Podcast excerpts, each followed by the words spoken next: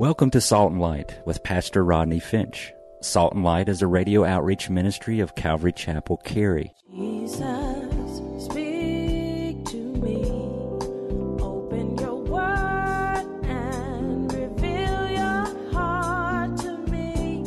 Salt and Light is a series of verse by verse studies through the Bible, focusing on its practical application to our everyday lives. Salt and Light is recorded live at Calvary Chapel, Cary in Apex, North Carolina. Stay tuned. At the end of the program, we will give you information on how to contact us, so be sure to have a pen and paper ready. Today, Pastor Rodney will be teaching from the book of Luke, chapter 21. So grab your Bibles and follow along.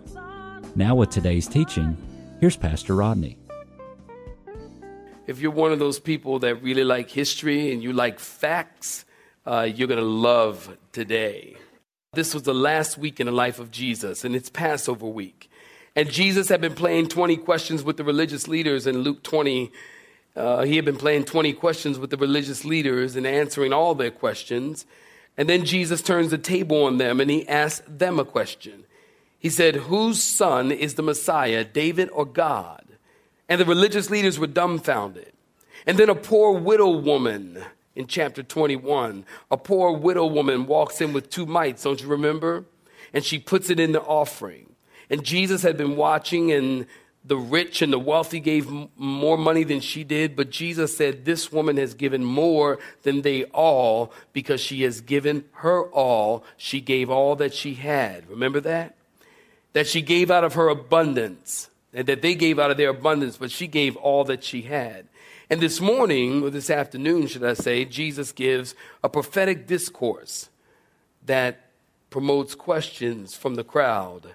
If you're a note taker, I've titled this sermon, When the World is Shaken. Luke chapter 21, beginning in verse 5, saints, if you're looking at it, say amen. amen. Then in verse 5, as some spoke of the temple, you're looking at it how it was adorned with beautiful stones and donations, he said, These things which you see, the days will come in which no, not one stone, underline this, will not one stone be left upon another that shall not be thrown down. Well, in verse 7, so they asked him, they said, Teacher. They asked him here two questions Teacher, but when will these things be? And what sign will there be when these things are about to take place? And he said, Take heed that you do not, that you are not, that you do not be deceived. For many will come in my name, saying, I am he, and the time has drawn near. Therefore, do not go after them. But when you hear of wars and commotions, do not be terrified, for these things must come to pass first but the end will not come immediately. And then he, Jesus, said to them, Nation will rise against what, saints? Nation and kingdom against what? Kingdom. And there will be great earthquakes in various places, famines and pestilences, and there will be fearful sights and great signs from heaven. Saints, stop right there. Give me your attention. After Jesus walked or watched the poor woman uh, put in her mites, Jesus begins to leave the temple area. Now, look at me, stay with me. As Jesus begins to leave the temple area, he stops and he looks over Jerusalem. Now, you put the gospel accounts together in order to get a clear picture of the story.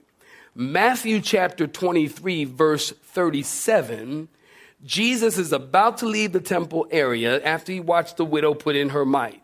Then he turned around, and according to Matthew 23, verse 37, Jesus says, Oh, Jerusalem, Jerusalem, the one who kills the prophets and stones those who are sent to her, how often I wanted to gather your children together as a hen gathers her chicks under her wings, but you were not willing. Every time that Jesus says something twice, two things. Number one, it's very important. Truly, truly. Verily, verily. Every time he says something, number one, it's very important. And number two, it's breaking his heart. Don't you remember? Simon, Simon, Satan has desired to sift you as wheat. Saul, Saul, why doest thou persecute me? Martha, Martha, you're worried about too many things. So Jesus looked over Jerusalem and he said, Jerusalem, Jerusalem. And it was at that point that the disciples are shocked because Jesus said that statement. Verse 5, chapter 21, Jesus, they said, What about the beautifully adorned temple? Look at the stones. And the disciples are saying, Jesus, look at the scene that is right before you. Now listen, you know this, don't you? Jesus is never impressed with the outward form of religion. Say amen if you know that. Never. We are. Oh man, they look really religious. Oh man, they carry a real Bible. Oh man, they have on a preacher's robe. Oh man, all these external things. Jesus doesn't care about outward forms of religion. They saw the beautiful temple and they admired the majesty of the temple, and Jesus saw something quite different. Jesus saw that Israel was a spiritual wasteland. Jesus saw how the religious leaders were uh, self seeking and self serving. And Jesus knows when a nation or a people is a spiritual wasteland, it's only a matter of time before it becomes a physical wasteland. And somebody say amen. Did y'all hear what I said? I'm going to say it again in case you were asleep. Jesus knows that when a nation or a people is a spiritual wasteland, it's only a matter of time before it becomes a physical wasteland. And so, Jesus, in response to their statement, Oh, what about the temple? Verse 6 in your Bibles, Jesus says, Your house is going to be left desolate, spiritual wasteland. Now, let me tell you a little bit, let me tell you a lot of bit about the temple. The temple, you might want to jot down some notes if you like. The temple has been in construction at this time for about 37 to 40 years. The Talmud, T A L M U D. The Talmud is a set of Jewish writings. And in the Talmud, it said, if you haven't seen Herod's temple, you have never seen a building. Herod the Great, if you've been around here, you know this. Herod the Great was about four feet eight inches tall, and he loved big stones. I say he had a short man's complex. He was short. Every time I think of Herod the Great, I think of Danny DeVito. I don't know why, it's my warped mind. But, but, but he loved big stones. The temple was 45 feet long, 12 feet wide, and it varied in height. Some of the stones, get this, weighed 750 tons. Can you imagine? How did they quarry? I guess that's my question. How did they quarry a stone that was 750 tons and they cut it precisely? Some of the stones were 20 feet long, 5 feet high, and 8 feet thick. The temple stones were so precisely cut, you couldn't put a blade between the stones. The temple courts were made of white imported marble. The columns on the temple, temple building itself, was made of white marble. The temple building sat on 13 acres and it was approximately 2,300,000 stones. The average weight of the temple stone weighed one and a half tons. The steps were made of pure white marble. In next month, I think it's the 9th or the 10th, we leave from here um, uh, 30 plus people from Calvary Chapel Cary. It'll be my first trip that I'm leading a tour to Israel next month. Isn't that, isn't that exciting? Y'all clap your hands for those who's going. But even if you ain't going, clap your hands. It's a blessing for them.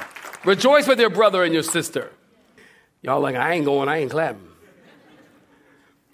And we will go and we will sit and we'll take pictures there. These beautiful, beautiful, it's on the south end of the temple precincts. These beautiful marble steps are still there. The pure white marble, the very top of the temple was made of gold. The doors were covered and overlaid with gold. Around the pinnacle of the temple structure was made of gold. All around the top were these sharp points uh, overlaid with gold so that pigeons wouldn't land there and dirty it. One of the writers of the Talmud said, if you were to look at the temple when the sun was rising or setting, you could barely keep your eyes open. It was so bright between the white marble and the gold, you couldn't look at it. So Jesus is walking out of this area and he said, Behold, your house, this temple, is anybody listening? Your house, this temple is going to be destroyed, left desolate, ruined, emptied, destroyed. This building. Now, just let me put a side note here talking about buildings. Have you noticed our church building is in a business park. Did y'all know that? Okay. Y'all like, yeah, we noticed. It's in a business park. Matter of fact, I've tried to tell people where our church is.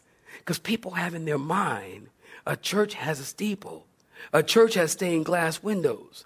So I try to tell people where our church is, and I'm telling it's on 1010, you can't miss it, blah, blah, blah. And they go, oh, yeah, oh, yeah, yeah, yeah, I know where it is. Oh, that, that business park? I'm going, yeah, yeah, yeah, but it's actually a, a, a, church. No, no, no, it's a business park. No, it's really a church there.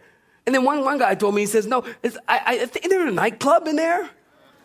Because he drove by and he saw the bottles. I told you he saw the bottles. You know, we had the cafe and we got the bottles of different flavors for the coffee. And he thought those were bottles of liquor. I didn't say liquor, I said liquor. They thought it was bottles of liquor. I'm like, no, no, no, it's a business park. Listen, can I tell you something? Church buildings are fine in that they serve a purpose. A church building and the facilities, listen, are not important. I have been blessed. God has opened many doors. I have spoken in some beautiful, beautiful church facilities. I mean, unbelievable church facilities. But do you know God does not care about that? A church building is like a lunch bag. What you talking about, Willis? A lunch bag. You don't get caught up in the lunch bag.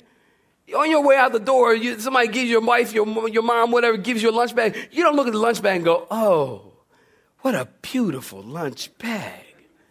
Man, that brown bag. Look at the specks in the bag. It's a beautiful bag. You don't get caught up in the bag. You get caught up with what's in the bag. Am I right about it? You get caught up with what's in the bag. The sack isn't important. It's the feeding that's important. It's the lunch that's important. The church building isn't important. It's the feeding that's important. This church is not important. As a matter of fact, the building has nothing to do with the church. Jesus said, you are the church. We are the body of Christ. Anybody know what I'm talking about? Can I get a witness? We are the body of Christ. And so people get all caught up in the church building. Who cares about the church building? The early church met in catacombs. Those are like graves. Can you, uh, can you imagine they singing worship in the graves? Do you hear what I hear? And they got dead bodies right here. Do you hear what I do you feel it? Uh. And then one of the bodies come up. Oh. It ain't good. But they met in catacombs. And God met them there as they sang praises unto the Lord. This church, listen, I am a very simple person.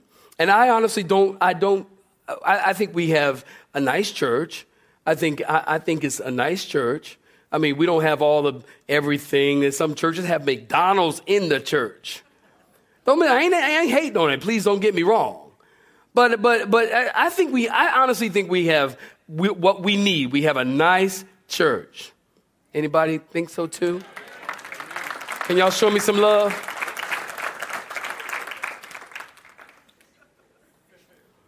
I think we have what we need, but I'm not into putting millions and millions of dollars in the, in the church. We get what we need. I like things simple and I like things classy and things done well because I realize that God does not dwell in buildings made with hands. God dwells in his people. Can I get a witness from somebody?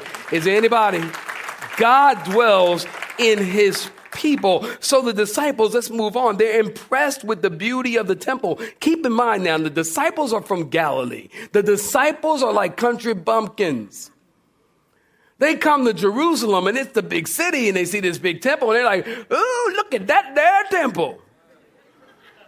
The disciples are like from like Lizard Lick. I just heard the, I just learned a year ago. Matter of fact, I said that last service. I said, is anybody, anybody in here from Lizard Lick? Ain't nobody here. Okay, good. I could talk about it. Because one lady, I said, I'm talking about Lizard Lick. Who's from Lizard Lick? Ain't nobody from Lizard Lick. This is the last service. And one lady went, I'm from Lizard Lick.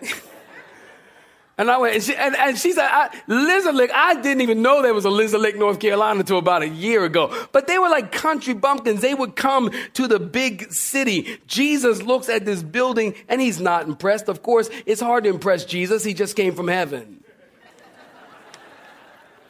Amen. Look at verse 6. Jesus said, look at verse 6. You're looking at it. If you're looking at it, say, I'm looking at it. Jesus said, I see the days coming when one stone shall not be left upon another. And that sounds impossible. That sounds impossible. Imagine looking at the White House, the Capitol building, the Lincoln Memorial, the Washington Monument. Imagine if somebody told you not one brick will be left standing here. This place is going to be plowed down. It would seem impossible. But Jesus, listen, is looking through the quarters of time. Is anybody listening?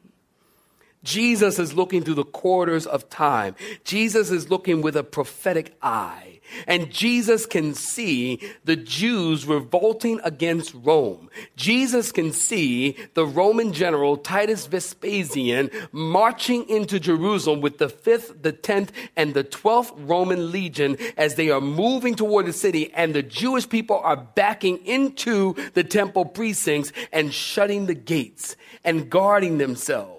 And, and the 10th, the 5th, the 10th, and the 12th uh, Roman legion, they are like the Green Berets. They are soldiers, experienced soldiers, and they surround the city of Jerusalem. They surround the temple, and the siege, listen, lasts for a year and a half. And they cut off the water supply, and they cut off the food supply. And after about a year, mothers began to eat their babies. And they began to throw dead bodies over the wall to try to keep this, the, the, the, the disease down. And toward the end of the siege, he, Titus Vespasian, met with the Jews and he said, Please surrender. I don't want to destroy the temple. I don't want to burn it down. But they refused. And the Roman soldiers were angry and they broke through a breach in the wall and they were met with no resistance all the way to the temple court. And then they threw a torch in the window and setting fire to the temple. And the temple continued to burn and it was totally engulfed in flames. And all the gold began to melt between the cracks of the stones. And the soldiers watched this. And the soldiers took the temple apart brick by brick. And there was not one stone left upon another, just as Jesus prophesied. And at the end of the siege, there was over a million dead and many carried away as slaves of Rome and Egypt. Well, when Jesus said there will not be one stone left upon another, notice in verse 3, it actually provoked three questions from them. Number one, in verse 7, pardon me, provoked three questions from them. Number one, teacher, when shall these things be? Number two, what sign shall there be when these things come to pass? And then in Matthew chapter 24, verse 3, another question, what shall be the sign of your coming at the end of the the age? And you'll find these three questions asked in Matthew 24, Mark chapter 13, and right here in Luke chapter 21. Very interesting. In all three places, Jesus begins to answer the question with verse 8 Take heed. Are you looking at verse 8? Take heed. Are you looking at verse 8? Take heed that you do not be what, saints? Deceived, for many will come in my name saying, I'm the Christ and the time is near, and don't go after them. And did you know, give me your attention, did you know that in the last 50 to 60 years, there have been approximately 1,500 people who have claimed to be the Messiah? Someone once estimated in Hollywood alone, there are 90 new messiahs a month. Now, these are not in the movies, these are just wackos hanging out on Hollywood Boulevard or Wilshire Boulevard. We've all heard of Sai Baba, we've heard of Rajneesh, we've heard of Jim Jones, we've heard of David Koresh.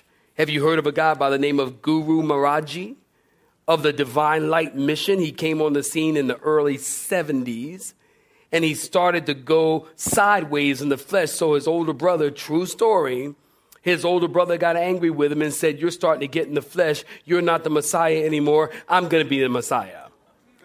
He says, You're blowing it. And these guys wind up in court suing each other over the right to be the Messiah. True story. Have you heard of a guy by the name of Rael, who started the Raelian movement in the 70s? He claimed he met an extraterrestrial being in 1973 and he became the Messiah. There was a woman by the name of mm, uh, Nirmala Srivastava. She's obviously Indian.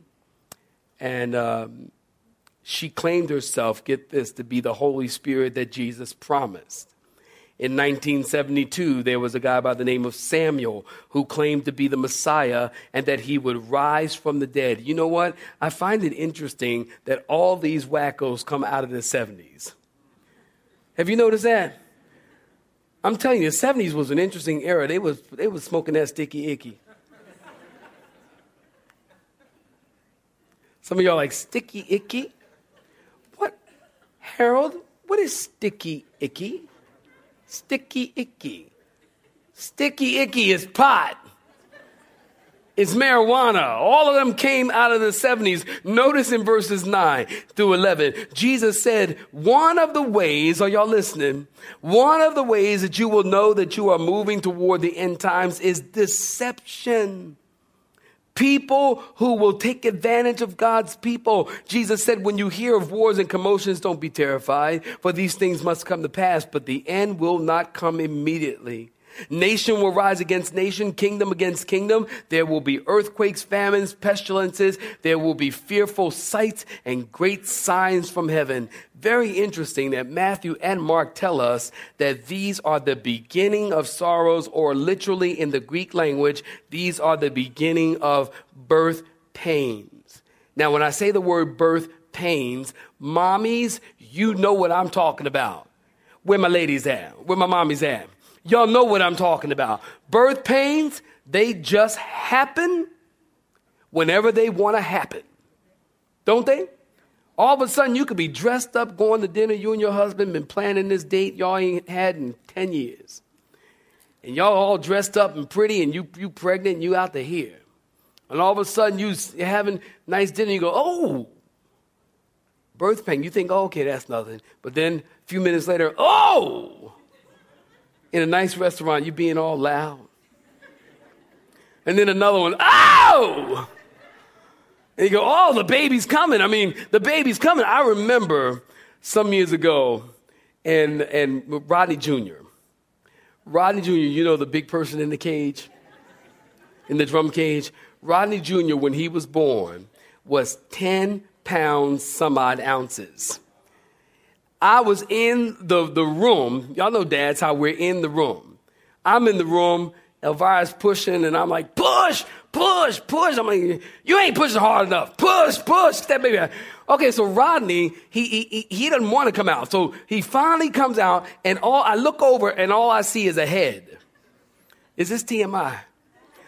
All I see is a head. He had the biggest, fattest head you ever seen. He's a big fatty and still does. And I'm, y'all tell him I said that, I will lie.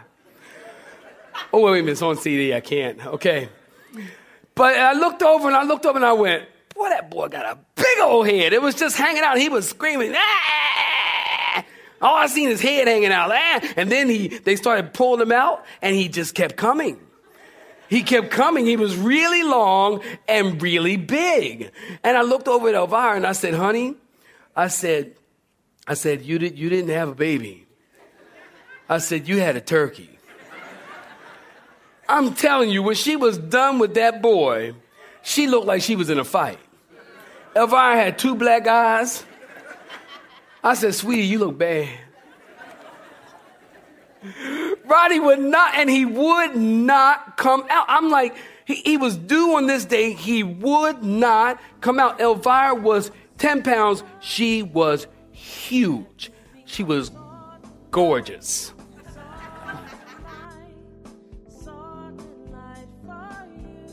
You have been listening to Salt and Light, a radio outreach ministry of Pastor Rodney Finch in Calvary Chapel, Cary, located in Apex, North Carolina.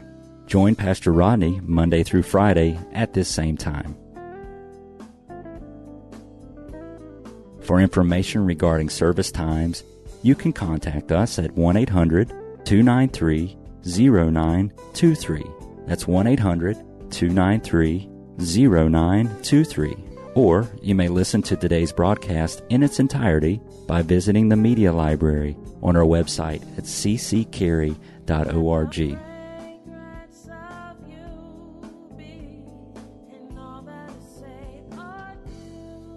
We would like to thank you for tuning in to Salt and Light and pray that you have been blessed. Until next time, may you be salt and light.